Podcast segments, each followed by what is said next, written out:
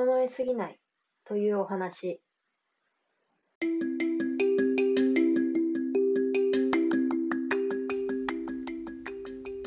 いつも週一コラムを読んでいただきありがとうございます。SCP ジャパンの井上です。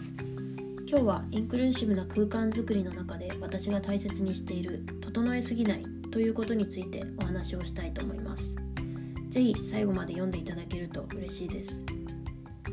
突然ですが皆さんがもし障害のある子どもたちとスポーツ活動をすることになった指導者や先生あるいはスタッフの立場なら何を考えますか？どんな障害の子がいるのだろう？どんな特性があってどんなことならできるだろう？逆にどんなことは難しいだろう？ボールは蹴ったり投げたりできるのかな？集団でのゲームは成り立つのか？聴覚障害の子であればホワイトボードを用意して書いて伝えよう。視覚障害の子がいるのであればゆっくりわかるように時には指文字も使って説明しないと。視覚障害の子用の音の鳴るボールと見えやすい備品を揃えよう。死体不自由の子であればゲーム強度を少し落としたり特別ルールを付け加えようか。純度の障害だったらどうしよう。あれ？そもそも会場はバリアフリーだったっけ？障害の特性をもっと勉強して理解して事前に最善の場を整えないと。このように上記のようなことを考えれば考えるほどその子たち一人一人ではなく障害というものばかりに目がいってしまいがちです。障害を理解することと子どもたち一人一人を理解しようとすることは全く別でなければならないのに整えることに必死で後者が後回しになってしまうことがあります。整え漏れなんかがあった時にはさあ大変という感じで子どもたちそっちのけでまた整え作業に入ってしまえばもはや本末転倒です。前置きはさておしっき今回は私が整えすぎないにつながる大切な気づきを与えてもらった時のお話をしたいと思います。医療的ケア児の子どもたちと運動遊びをさせていただいた時のお話です。ある日急遽お世話になっている方から明日井上さんの運動遊びプログラムやってみませんか？とお話をいただきました。やってみたいです。とすぐに答えたものの医療的ケア児についての知識があまりなかった私は不安もかなり大きくどのような病気というかどんなケアが必要な子どもたちなのでしょうかと質問をしました。相手の方はそれは別に気にしないで考えてもらって大丈夫です。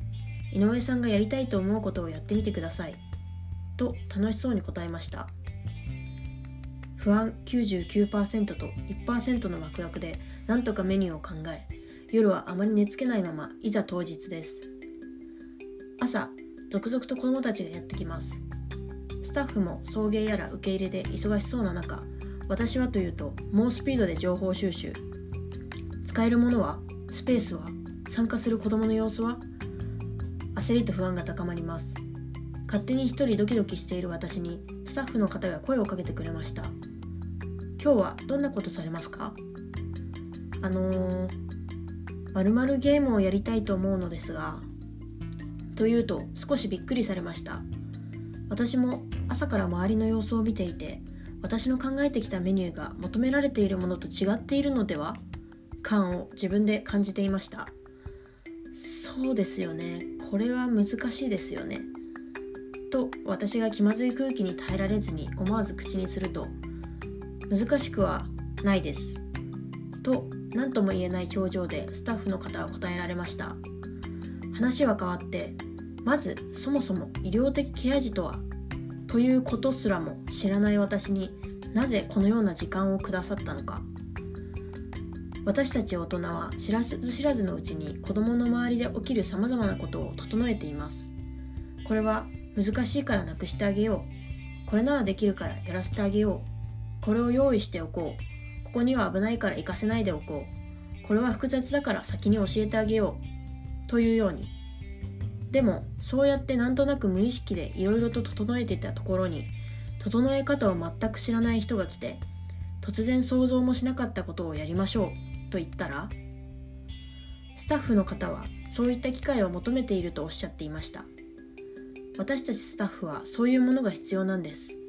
よく知っている子どもたちだからいつの間にか制限をかけてしまっていることがある。突拍子のないことが思いつかなくなっている。できるできないを勝手に決めつけるのではなくやってみてできる方法をみんなで考える。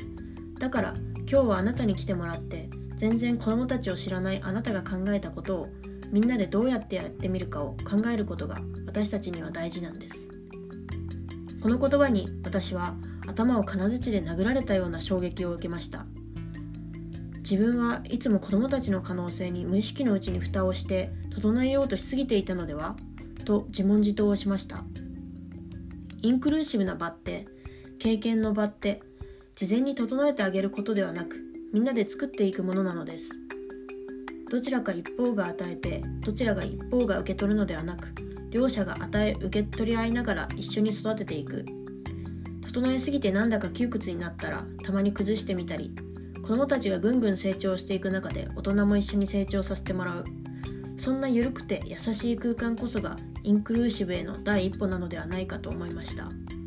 結局その時の運動遊びはどうなったかというととにかくいろいろな意味で忘れられない30分となりました。このとても大事な30分と大切な気づきを与えてくれた子どもたちとスタッフの方々に心から感謝をしています。というわけで私なりにそんな雰囲気を目指し10月より宇都宮でバルサ財団のフットボールネットプログラムを開始します。